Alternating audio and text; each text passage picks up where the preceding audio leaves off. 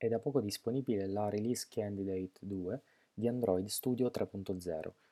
Android Studio in versione 3.0 porta con sé tre principali novità.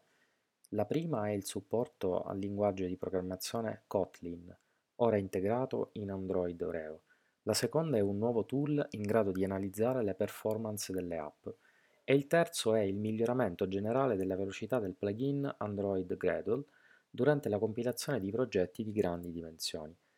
A questi tre aspetti importanti si vanno ad aggiungere il supporto alle instant apps che ora potranno essere sviluppate e compilate da qualsiasi sviluppatore attraverso Android Studio 3.0.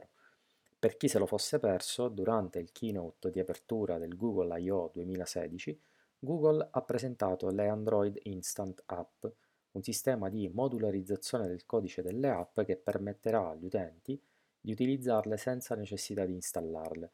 Il ragionamento alla fonte è che Google Play scaricherà solo la parte di codice strettamente necessaria a svolgere le funzioni che ci serve in quel momento.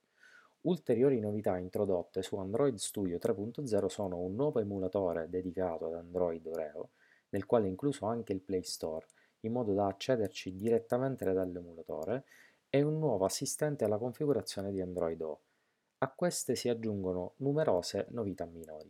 Se siete sviluppatori e non vedete l'ora di provare in prima persona i nuovi strumenti di sviluppo, vi ricordo che potete scaricare Android Studio 3.0 direttamente sul sito developer.android.com.